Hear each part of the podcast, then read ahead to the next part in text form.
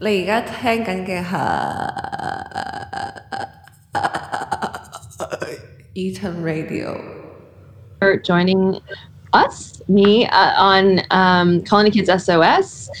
This is, uh, we've been doing this series, I think, since February, where we speak to creatives and innovators and thinkers, artists, and so on, um, normally from Hong Kong. Um, around their craft, their art practice, um, how it relates to Hong Kong, normally the city, and especially during times of crisis. And today we have with us um, label and music platform, uh, Eastern Margin, who I guess I met you guys when you did an interview with me um, about two months ago, which you can find on your Instagram. Um, So thanks so much. And this, yeah, our first sort of on virtual, and then that you guys are not actually in Hong Kong. So that's quite special as well. And I think once we start speaking about the content, people will understand why we've um, engaged you guys to do this conversation. Um, but for people who don't know you guys, do you want to start off by introducing yourselves personally and Eastern Margins and how you guys started off? Uh, yeah.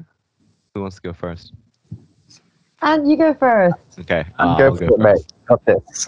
uh, hi, um, uh, I'm Anthony. Uh, I'm an architect, but I also do like uh, the creative direction and artwork stuff for Eastern Margins. So, uh, with uh, Lumi, we sort of founded Eastern Margins about three years ago.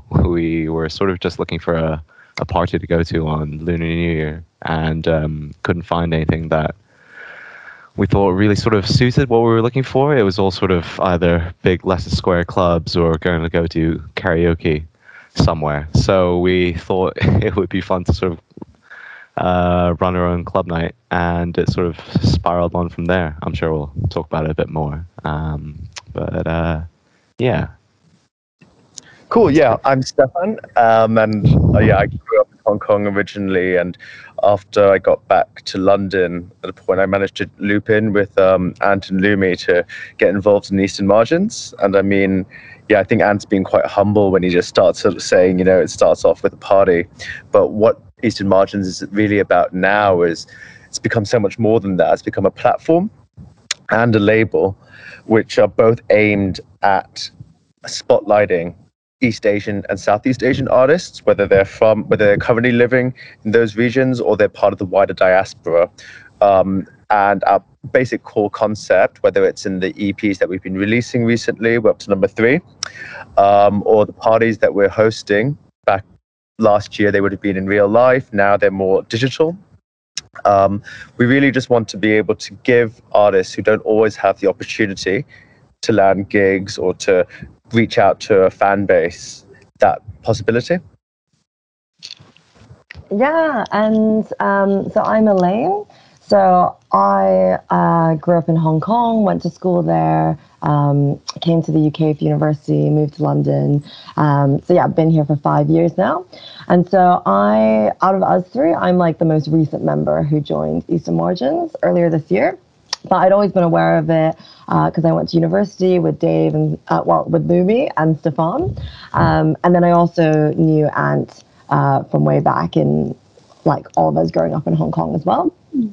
And, yeah, so now I help with our kind of, like, editorial voice. Stefan and I both work on the Tea House series, where we interview individuals from creative community communities across Asia and its diaspora, um, including you, Chantal. And yeah, just to echo what Stefan was saying, I guess, like when I joined earlier this year, I felt like it was very much kind of like in, in the discussions with the rest of Eastern Margins. Yeah, it was very much, you know, moving from events to more of a platform with the label launch, developing a deeper editorial voice. We really wanted to symbolize an evolution of what our community meant to us. Of course, a large part of it is about enjoying music together, um, but now it's really moved beyond to, like, beyond just music to also appreciating, like, art, visual culture, virtual worlds, and kind of experimenting with that dialectic. Mm-hmm. Uh, we start off the conversation a little bit heavy, so considering the world right now, how are you guys feeling? I know you guys just entered, re-entered lockdown. How are you guys coping and dealing with the world? I feel like we should have gone back to Hong Kong. I, uh, everybody, I see everybody on um, social media in Hong Kong just having a great time, going to parties and whatnot, whereas we've just gone right back into lockdown. And it's personally, I don't know what you guys are finding, but it's, I find it like way more depressing than first time round. Mm. Uh, hugely because of the weather. We're, we're in, mm. entering into winter, and it's nice and sunny now, but when it gets dark at about three p.m, that's a complete bummer. Um, But, you know, there's positive things going on. See what happened in the U S. See what happened in the U S recently. We've got va- um, with Biden, we've got vaccines coming up. I think um, I, th- I kind of like to see this as a bit of, what's the phrase for that? Light at the end. The night is darkest before the dawn, you know. Yeah. Well, I think our life is getting really crappy again, but come Christmas, we're gonna come twenty twenty-one. Hit me. We're gonna have a really good time. twenty twenty-one is going to be our year. Yeah. not, not twenty twenty, right. It's twenty twenty-one. Um, I personally, I I know we touched on this a bit, Chantal, before uh, the recording started, but um, like I personally feel like we've just been kind of depressed for so long, and we've had such an onslaught of bad news, and very recently with like the U S election, with COVID vaccines, there's been like, you know, a tiny bit of positive news in the world, not necessarily in what I read in Hong Kong. Like that definitely still breaks my heart, um but I am just very like, we need to move forward now, because like we just can't be sad anymore. There's been like, we've gone through so much trauma. um it's like we have to just, yeah, like return to a sense of normality and, and keep going, um, and just kind of like close this chapter as well. And I don't know how you're feeling. Yeah, I don't know. In a way, maybe I'm feeling a little bit more positive. um, uh, as uh, um, I've said, I'm a bit of a homebody anyway, so I do quite enjoy just being at home. But in general, I think there's quite a lot of Uh, it's quite interesting just to see the way that things are changing, you know, in the way that global economies work and the expanding culture of working from home and virtual working, and um, a lot of this uh, digital life that's coming a lot more to life these days is, you know, quite interesting and I think quite promising.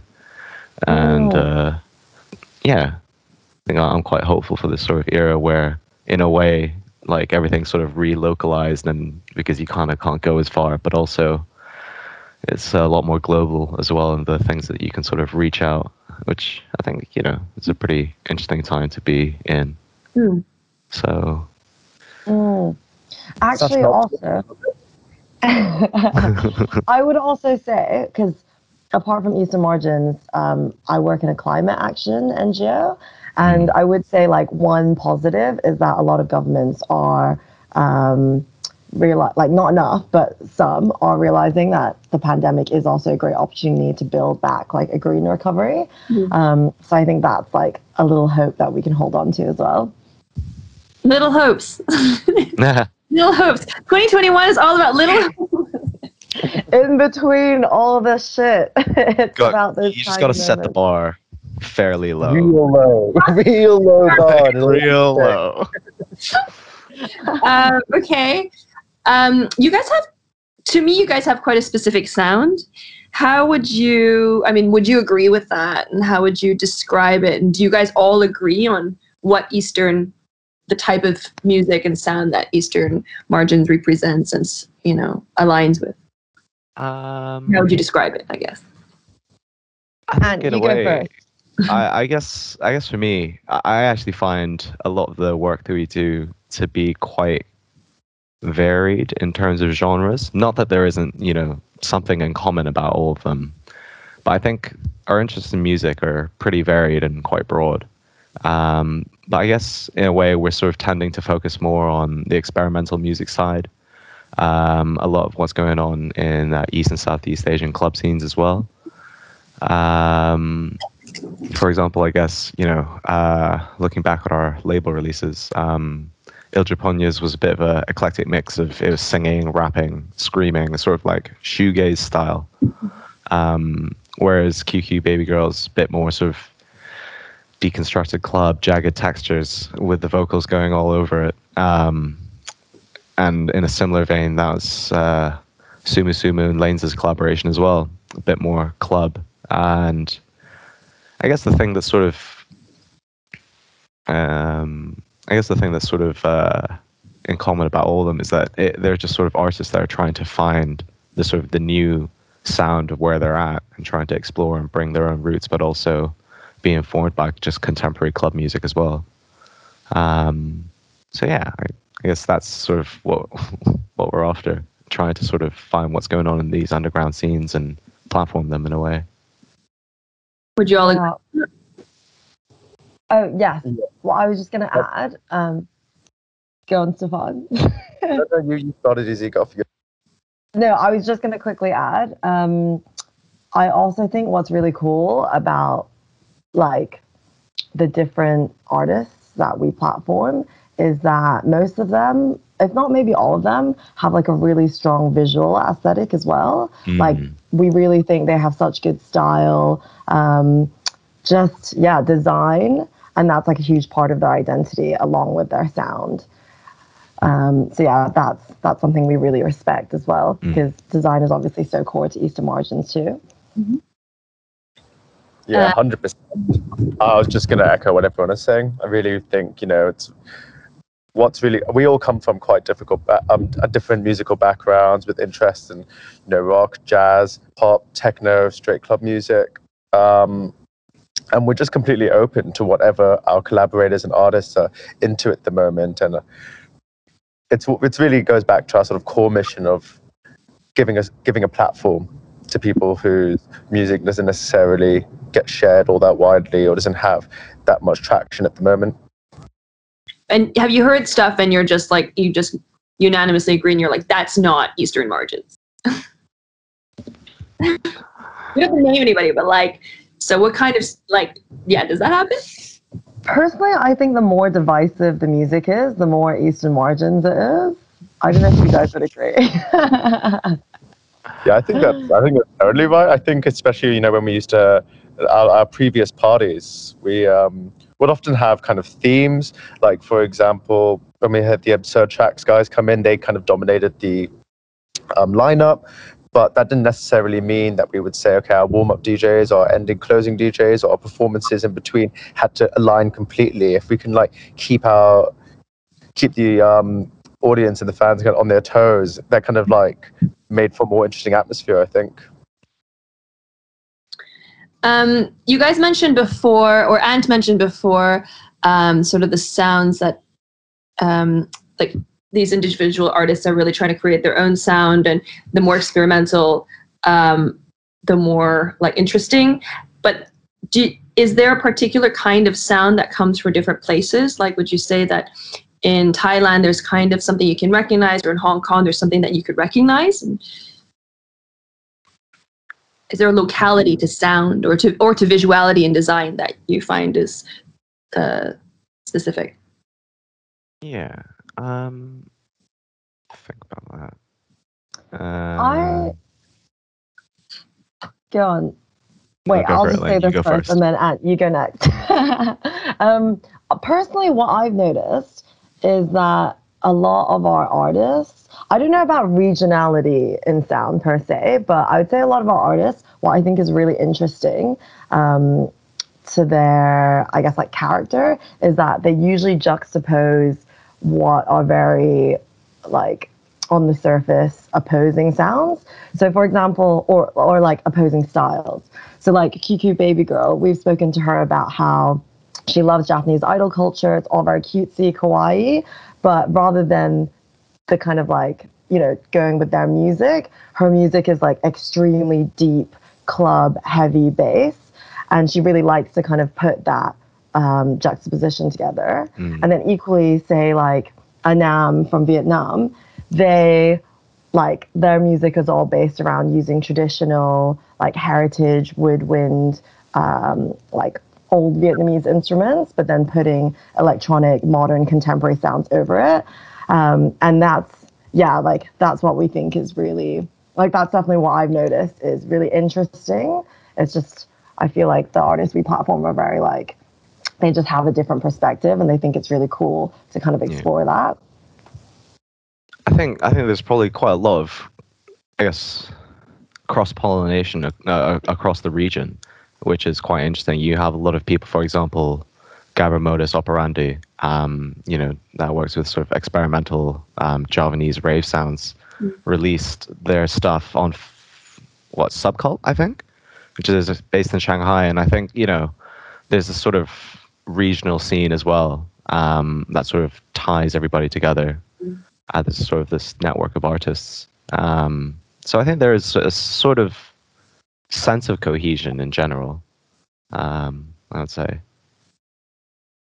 Uh, um, That's definitely what I found as well. You just kind of, it's, I thought, I actually thought, like, Chantal, the, your, the way your question went, I also expected that, you know, oh, the Chinese sound sounds like this, the Korean sound sounds like this. But I've actually really found that when we talk to our contacts, you know, at Subcult, or which one is Genome six M V P, they're kind of like, oh, yeah, we know those guys in Vietnam. We know Anam. Oh, yeah, like we've, yeah. we've hung out with mm-hmm. up around you last time we did a festival in um, Europe, you know, and like it actually seems that this kind of yearning for something different, something that's just different from straightforward four four techno and your dance and your and your club scene, something more deconstructed. Because I th- I think what it might be as well is that because the actual core audiences in some of these countries, especially if you go to Shanghai, Beijing, Shenzhen, I mean, I go to some of these clubs, there just aren't that many people who are into this, mm. but the ones that are, are really into it. And I think because of that, they kind of, the artists almost have a necessity, have to appeal to that those same communities across Asia and across the world as well. I guess in a way, uh, the sort of musical style isn't established enough for it to have, you know, such distinct labels like, you know, Chicago mm-hmm. House or Detroit Techno. It's still sort of really brewing at a quite a regional level still, which I, I think is really, really interesting. Um, yeah. Yeah, I totally agree. Oh, sorry. I was yeah. just going to say, um, I totally agree with Stefan's point. Like, there's literally not enough appreciation in their local communities often. So we feel that, like, yeah, like, that's why they're just so happy to be connected to other artists who are into the same thing, because it definitely, um, yeah, it's just not as established um, as a community a lot of the time locally for them. Um, I just... I think I, I skipped something in the beginning. So you, you kind of mentioned that you knew each other. Um, I was talking about the, the founding and the conception of, of you guys and how you guys all came together. Actually, I find that really um, like a nice um, sort of intimate familial story. Um, you guys knew each other in Hong Kong, and then you, you went to school together, actually, or some of you went to school with Lumi. Um, and then you just started to like also want to help out, or how did like how do you actually guys know each other, and is it um, a kind of ongoing collective, or yeah, and how do you work together? Like, do, do you guys play different parts and so on?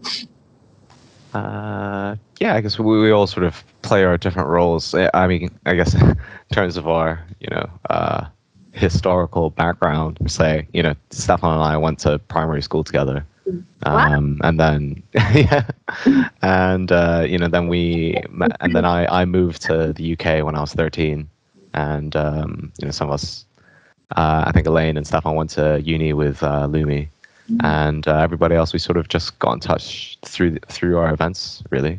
Mm-hmm. Um, I mean, there, there's quite a few of us, you know, there's. It's me, Stefan, Elaine, Lumi, uh, Jax, J D X, and Aria. Um, but I guess Eastern Margin is also more, it's like a broader family as well. It's like a community of artists that we work with, and even just people that have been attending our live shows and live streams um, from day one. Um, yeah, mm. I guess, I'm not- oh, yeah, what do we each do? Do you want to explain that? I would um, say definitely. Oh, go on, Izzy. No, I was just going to say, like, I definitely think everyone does a bit of everything. Um, but, Stefan, do you want to go into more detail about specific roles? Or no. I find it really hard to define. If you guys don't, if you guys, we don't have to go there either. It's uh... No, I mean, I, I was just going to say, I think that everyone does a bit of everything, but the main role to highlight is that the creative genius and the aesthetics all comes from Ant. year, for our sure. Instagram, our Instagram page and our content would be a very different place if it wasn't for Ant's um, artistic talent and maybe a lot of that deep-rooted in his kind of architectural training as well. Yeah, um, completely.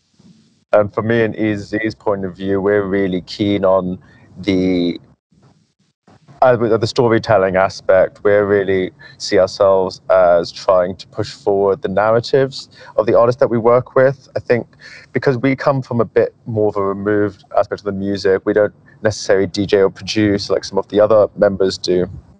We actually sometimes see a gap in when Lumi or um, Jex can get both get both so excited about an artist that they've heard of and it's incredibly niche that they found in some hole in SoundCloud. They'd be like, obviously you guys all know this artist, this is sick. And these, you know, go, well, hold on a second. If we're going to start promoting them, we need to like build a bridge here.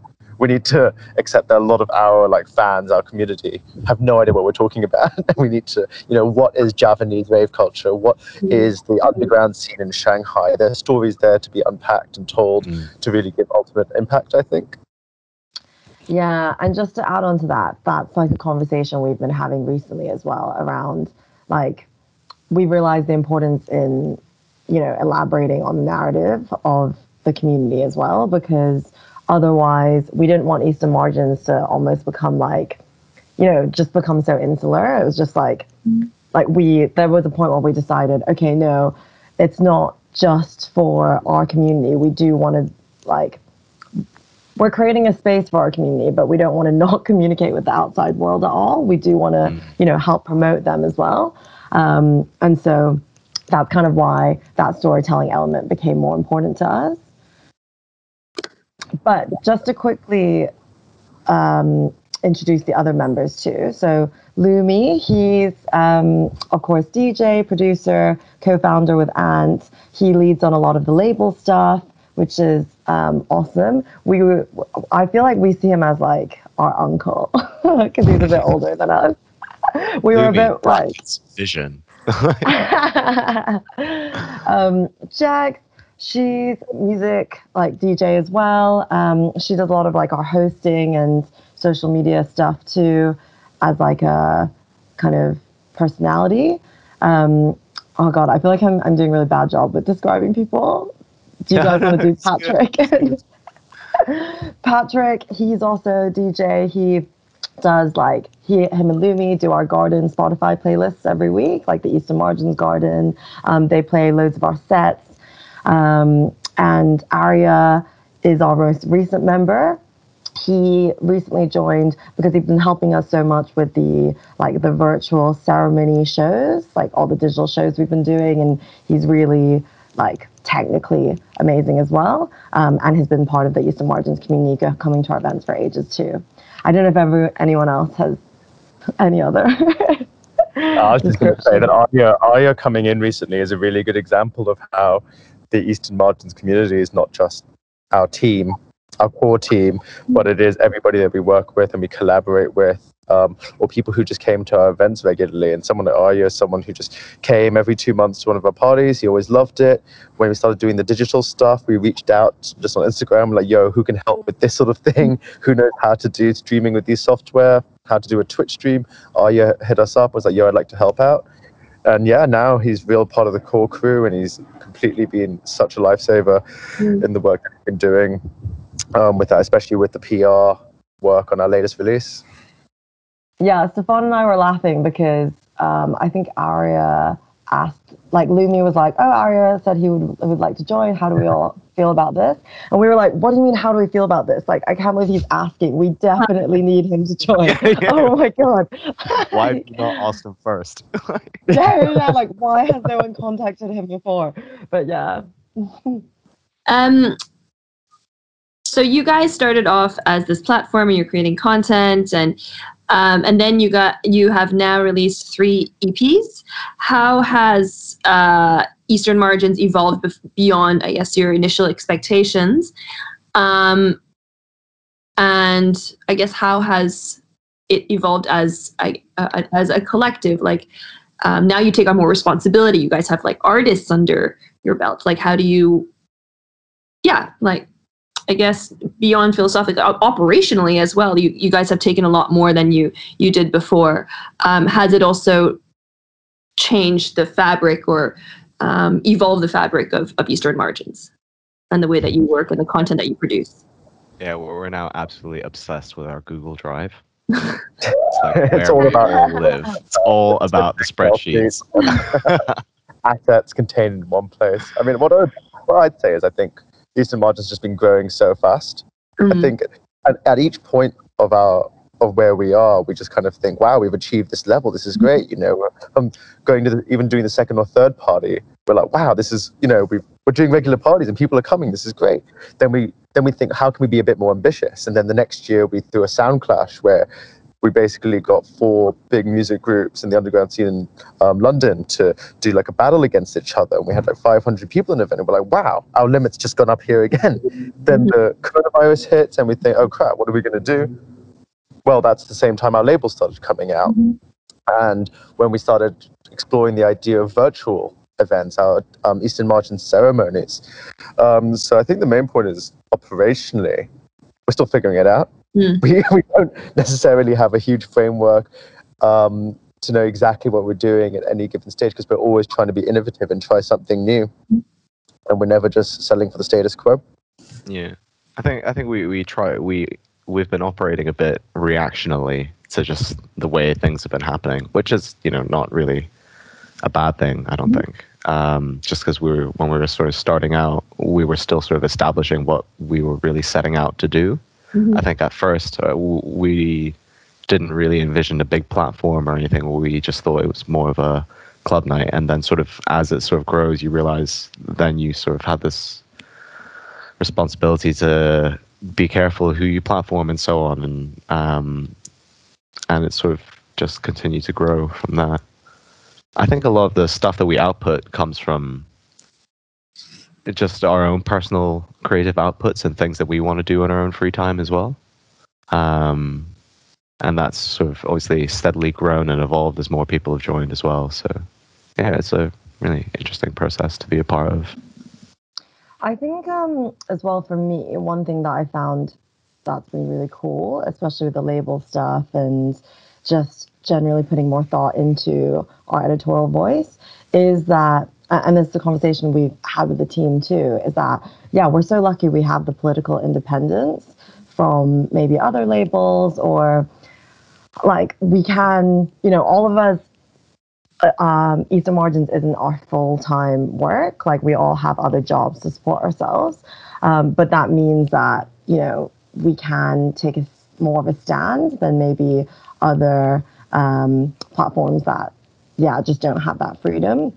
And so things with, like, Black Lives Matter or um, uh, that Jex is actually, like, Jex, uh, who's in Eastern Margins too, she does a lot of writing, and that's been really good to kind of put our stance on things. Um, and with the artists we work with, you know, we've changed our mind about some artists that we realized don't adhere to our values, mm-hmm. or some of the artists we've signed, we've worked with them to be like, you know, some of these photos are appropriating Black culture, or you sampled a song that is really like, you know, is by artists that we really don't agree with. Mm-hmm. Um, so I think that's been interesting because, yeah, we've, like, the label side for sure has made me realize that actually we play, like, a mediary role as well to help translate our artists into the wider diaspora or the wider community too. That leads me to, um, I mean, I have two questions. Maybe I'll start with you. You kind of you use the word translation. I think that you probably mean in a different way here, translating content to diaspora, but how do you deal with ling- linguistic barriers? With so many, we're dealing with such a widespread region.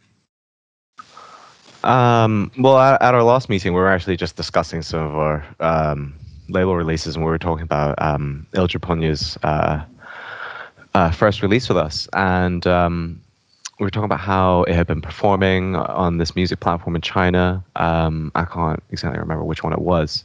But I think we were talking about how one of the comments was, despite the fact that he couldn't understand what Taigen was saying, he could really feel what he meant, and he, he really understood the music and he got it, which is really quite amazing feedback to get, mm-hmm. considering, you know, I think Taigen's, Taigen's speaking in uh, Japanese as well as well as an invented language of his. So, you know, I, I think there's a lot of um, power for music to go beyond uh, just linguistic barriers, uh, especially when we're in this sort of realm where music's a lot more textural and both of its uh, production and vocals. It sort of breaks down these barriers, which is really interesting. I think that's exactly right, Ant. I mean, I just, you know, taking Taigen's, um, taking Ildroponya's um, E P as an example, we actually put quite a lot of effort into working with him on the translations, mm. tidying them up so that, you know, where things were metaphorical uh, that came directly out of Japanese, we would put change that into something that made more sense in English. And I think actually that might have all been to some degree unnecessary. Um, I, I mean, we did, it was definitely a really good way for us to understand better what um, Taigen was working on. But so much of this music really is able to connect with people around the world, despite the language that it's in, especially when at its core, it's evocative in a physical sense, that it's trying to invite you to dance or it's trying to invite, to stir up emotions in your body. So unless the lyrics aren't the most important bit. And my only regret is that I imagine if you did understand the lyrics in so much of the music we listen to, it would be more impactful, but that's not to say that it's not hugely impactful nonetheless. And I think one of the really important things that we're trying to get across is that you shouldn't be limited to just listening to music in the, your own language. You know, there's so much beautiful music out there. We as a collective don't understand Korean, don't understand Japanese, you know, but yet we love the music that these guys are producing. And if we want to do a bit more research on what their, um, what how their lyrics translate, sometimes we do, sometimes it's not necessary.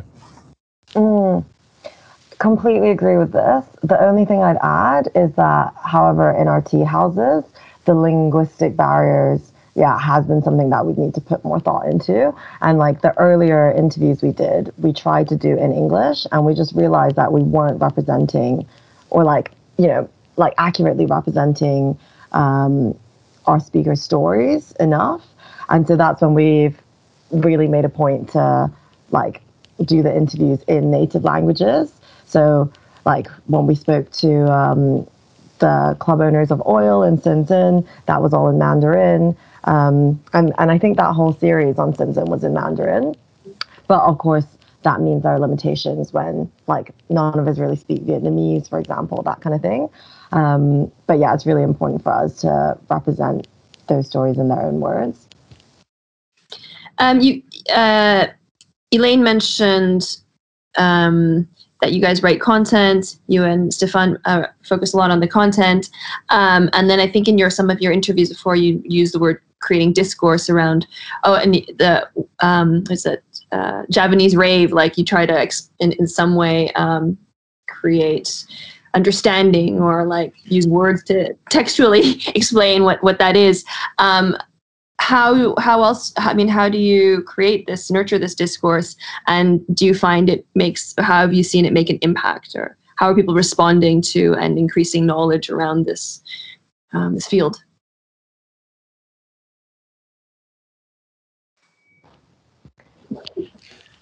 I think we have a long way to go. Um, I would say like some of the work that we're doing, we, use, we have a monthly show at N T S Radio in London, and we use that as a way of kind of highlighting um, new types of music, new um, areas and genres that we're working with. For example, when we gave the Shenzhen guys um, a slot, or when we were, we were like reached out to Anam to put some music in, or some Indonesia, those were all really important to us because ultimately we want the people who follow us, whether they're just on Instagram or they're closer with us and part of our community that we see regularly, we want them to be as familiar with the artists that we found, with the artists that we're working with and the music scenes that they represent as we are. Mm. And I mean, at least personally, I'd quite like to continue on the work that we were doing, showing the Shenzhen music scene, looking at oil. I thought actually clubs can be, have so much of an important foundation for music scenes and what cultural aspects in their respective regions or cities, that that'd be something that we could be working on more to highlight. You know, to the extent that when you've got like just a normal like, and like sort of typical dance culture where you've got certain clubs like, I don't know, Berghain in Berlin or Fabric in London, which are like kind of seen as meccas of the dance world. I'd like it if some of these clubs that are actually putting out a more varied um, list of D Js, more eclectic type of music, if they were also kind of seen as, wow, I'd really like to visit that club. I'd like to see what's going on there, you know? Do you know what you guys mm. think? Well, I, um, yeah, what I found like very interesting about the way I feel like our discourse with our community has changed from physical events. Because I think before, with physical events, it's like, you know, everyone comes in person, experiences it in person, that's so visceral. Um, that's how we feel we're facilitating engagement with our community. Since we've gone digital and everything's, you know, been more online, et cetera, I feel like I've been impressed anyway with how Eastern Margins has been more creative with how, um, like with the focus on interaction with our audience. So like Stefan recently made a super cool filter, um, like a Snapchat kind of Instagram filter um, that people can use, which was tied to the release of Sumu Sumu and Lanes, um, their latest E P in all their like visual style. Um, we have like two projects we're talking about at the moment. One, we're kind of waiting for to see if we get funding for from the British Council, pick us, but mm-hmm. it's all about this like online um, online community center for the Vietnamese diaspora, uh, where we connect Vietnamese artists locally with like Vietnamese artists in the U K. Um, and it's all about them collaborating and uh, creating these like online virtual rooms where we want our audience to engage with us too.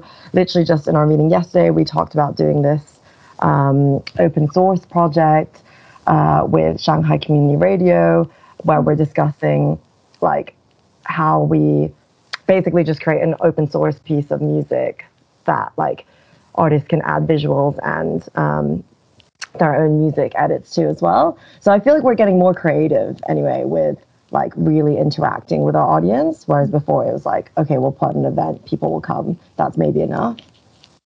Yeah, I guess it's just opening it up from a sort of one-way education from us kind of trying to tell people things to actually getting that common two-way stream and kind of building something together and collaborating.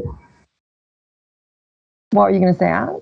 I was say I think yeah, more recently as well, uh, with all the restrictions, we we've found in a way we're more free to work with people regardless of geography.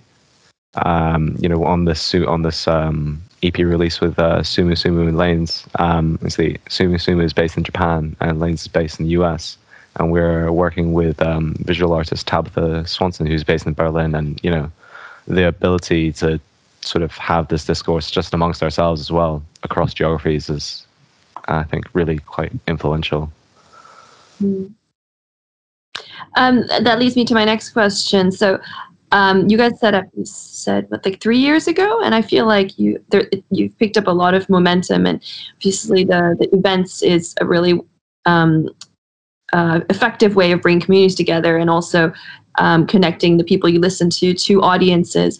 Um, what kind of networks have you formed that are really surprising? Like, I don't know if there are music festivals around the world that have sort of reached out. Um, and then also, um, what kind of audiences have you nurtured in? And is, is that surprising? Like, is it still diaspora pri- primarily that, or mainly that come and listen uh, or um, could, sneak out your content, or are there sort of really surprising audiences that yeah are there? So uh, also yeah. Your audiences and what that looks like and who they are. I guess it, it is pretty varied. I think that's one of the things about London. I mean, I think it's usually pretty diaspora or so heavy um at our club nights, but you know, I would say it's still a pretty diverse club night. You've got um, pretty much any anybody coming through, and I think that's in a way because we try and not. Obviously, we, we are a South and uh, Southeast and East Asian club night, but we don't try and you know uh, fence ourselves off. Um, I think people sort of see the value that this is just experimental music in a way as well, um, which brings a lot of diversity to our club nights, um, which is nice. You don't really want to pigeon yourself, pigeonhole yourself as a club night for just Asians. Yeah, one thing that I thought was interesting going to Eastern Margin nights was that actually there's like, of course, there's a high proportion of Asians maybe than in other club nights, but definitely loads of white people as well, um, and also like quite a lot of like fetish. like bondage mm. style people. Like it's um like it's interesting. It's like interesting. Yeah, Why? yeah, definitely cosplay. Um, and I think, I guess, for example, um, like Yule, she's like an anime, like anime-inspired music producer. Um, and I think, yeah, some of the artists that we platform do, like, it's about, I guess, being alternative on, on any fringes, whether like regardless of like race or ethnicity as well. I think I think that is really a, core, a really important part of what we stand for. I mean, Eastern Margins, we talk about the margins because we're talking about the margins of music, being a bit on the fringe, being a bit different, but also in terms of personalities, in terms of interests. Um, yeah, like the cyberpunk theme is can be is often quite big along among the people who come to our events with, you know, the most incredible hair, the most incredible outfits, to the extent you've got like sort of horns and stuff being glued on faces. It's all wow. aesthetically really, really cool. And I, I think, and I, I mean, this is where at least where I think it comes from, is that we looking to create a really safe and inclusive space.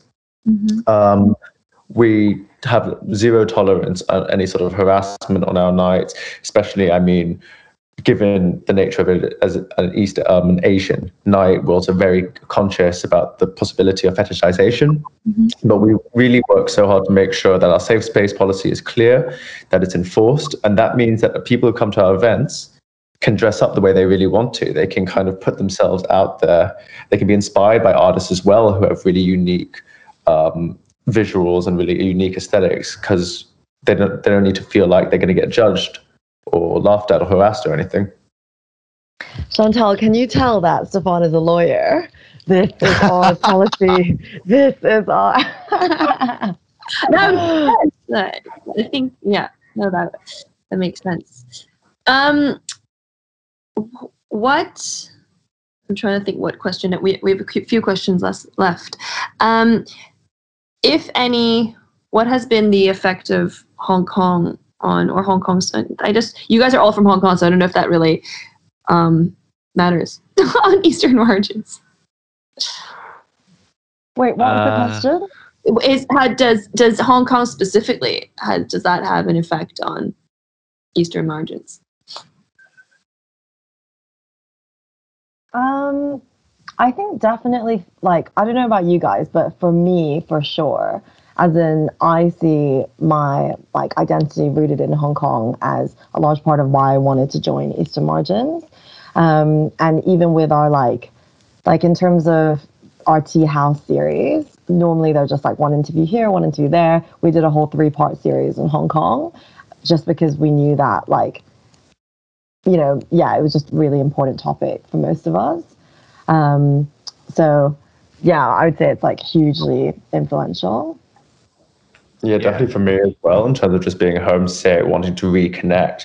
That also drove me to want to explore Eastern Margins, to see what sort of music we're out there. And I really love it when we can actually connect with music, the music scene that's going on in Hong Kong, you know, when we work with Alex Malism or the other guys in Absurd Tracks, when we got to go to twenty Alpha last um, last year, do sets on um, Hong Kong Community Radio, you know, it's really nice to kind of have, to be... part of, you know, going back and exploring what's going on in Hong Kong, what keeps it cool, what artists are doing, and also trying to help spread what they're doing further abroad. That leads me to the next question. How do you understand being a being a colony kid or Colony Kids, which is the name of the show, um, especially as somebody who's both has a foot in Hong Kong and Um, in, in London, and I guess with what's going on in Hong Kong right now, I imagine sometimes that is even tougher for people who have left Hong Kong, because it feels, I mean, it's equally helpless now, but I guess when the movement was happening, there was a sense of helplessness as well. So anyways, I don't want to put words into your mouth, but um, the, yeah, what do you think of the word colony kid, and what does that mean to you? I, um. I it's, it's pretty interesting. I mean, I, I guess, so I moved to the U K when I was thirteen, so I, you know, I've been here more than half my life. I think what's kind of interesting is when you grow up in Hong Kong, or at least back then, you know, I remember the handover and stuff, and you always sort of thought, oh, you know, I've got my B N O or whatever, you know, the British National Overseas. You, you think that links are stronger than they actually are. But then when you're actually over here, you realize that it's just so, like, desperate. Like, these links, they're so weak and vague in a way. I thought it was, I mean, I guess it's not really exactly what you're asking, but I, I thought there was a lot of irony in the situation with, uh, you know, the U K Home Office um, criticizing Hong Kong police for brutality while at the same time inviting Hong Kong and a bunch of other ex-colonies to a big trade expo for, like, policing weapons and stuff. Mm.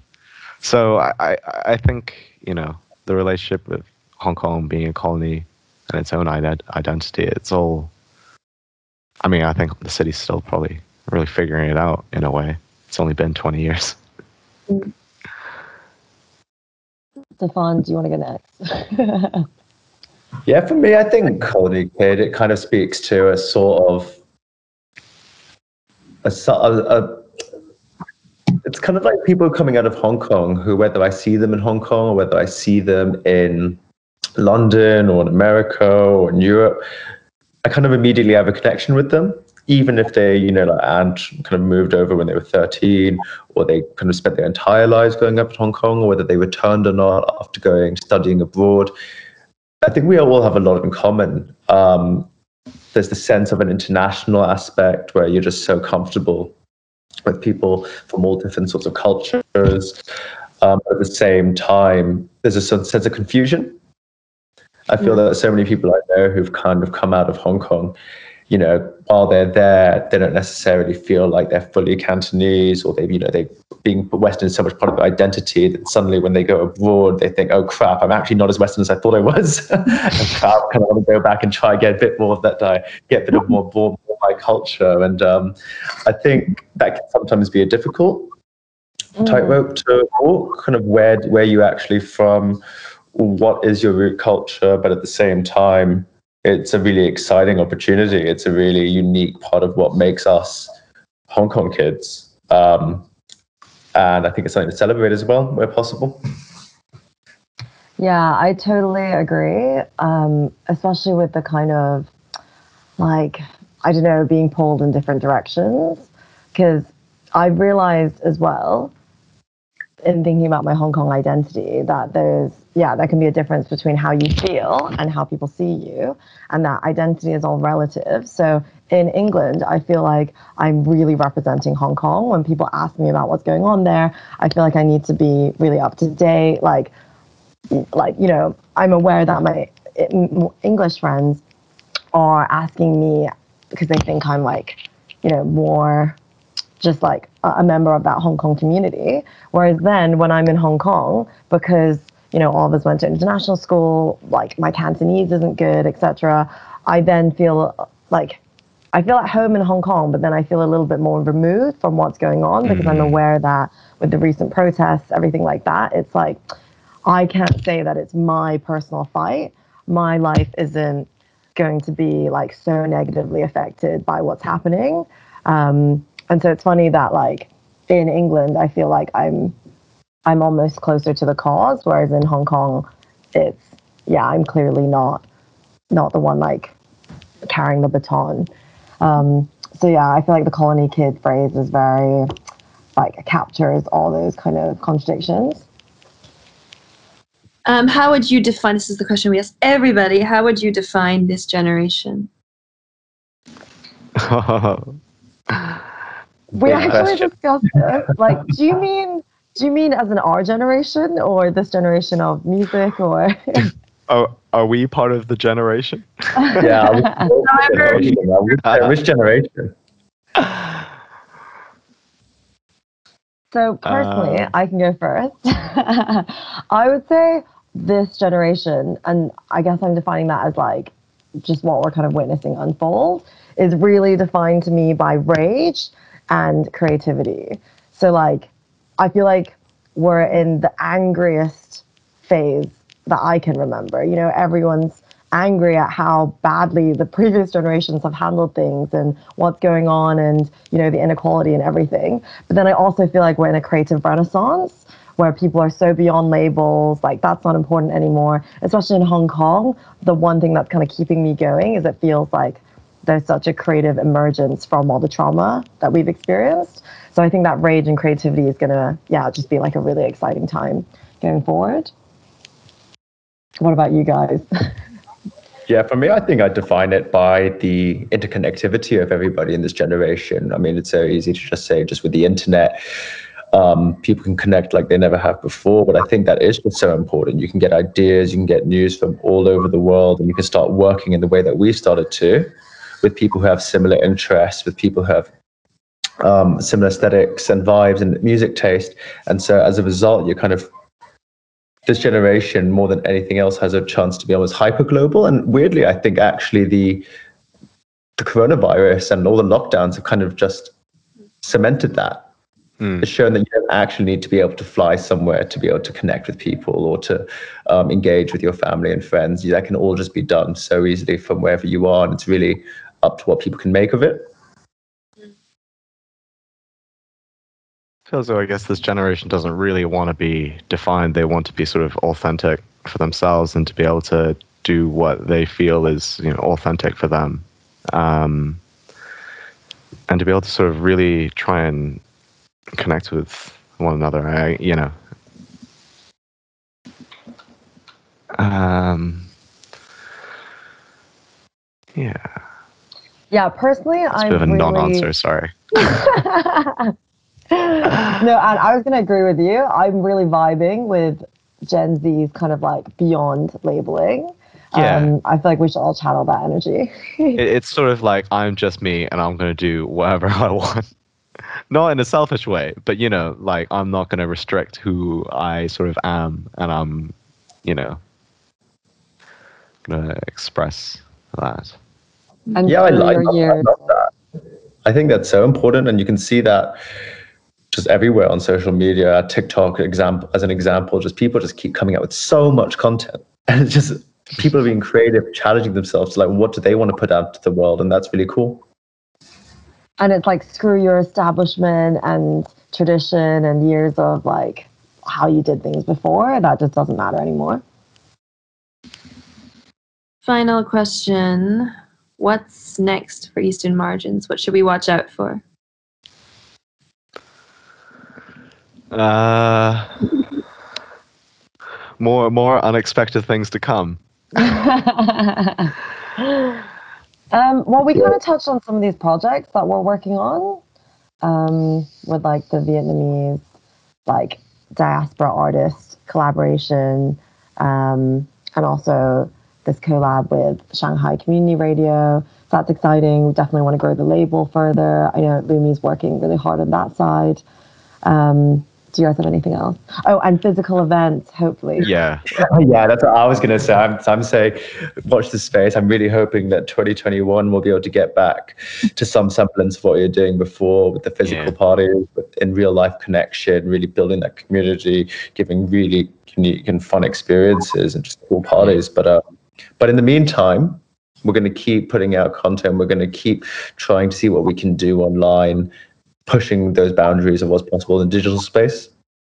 Uh, yeah, I, I think in a way, when we sort of are able to return to the physical realm, I think it's important for us to take what we've sort of learned from these last few months, this sort of hyper-local but hyper-global approach to being able to work with people, uh, to explore really specific things and narratives and sounds, um, to sort of not forget just because we're now able to explore London that we should restrict ourselves to just our local geography, I guess, in a way. Yeah, for sure. I totally agree with that. I think, you know, this lockdown and the COVID has been hard, but there are definitely silver linings and things we should be mm. learning. And I mean, mm. if nothing else, I want to make sure that we take that attitude of being able to collaborate wherever, with people, wherever they're based, where whoever we want to, kind of keep that going forward.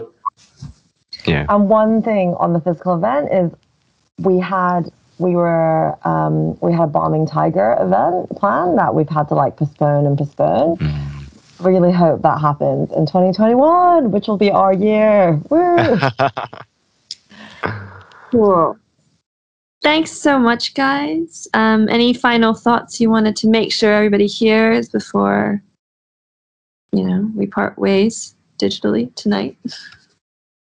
just that we're really big fans of Eton as well, and we're so yeah. happy that um, yeah that you chose to speak to us, and, and we can't wait to visit you guys in, in person as well when we're next back in Hong Kong. Mm. Yeah. Ho- hopefully soon. Yeah. Hopefully soon. I'm sure sure your parents are also can't wait to have you guys back.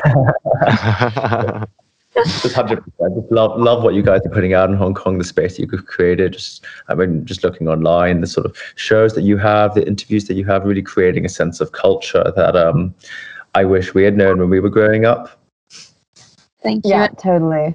I'm sure when when when there's some semblance to of, of normalcy, um, we'll do something together.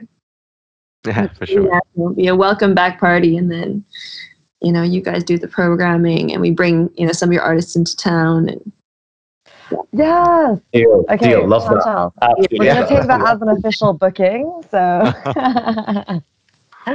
it's locked, and it's on. Like it's on. It's on. It's we're going to put this on YouTube. So it's, yeah, it's, it's, it's already on the Google Drive, so it's official. Yeah, this is a signed contract. Well, thanks so much, guys. Great.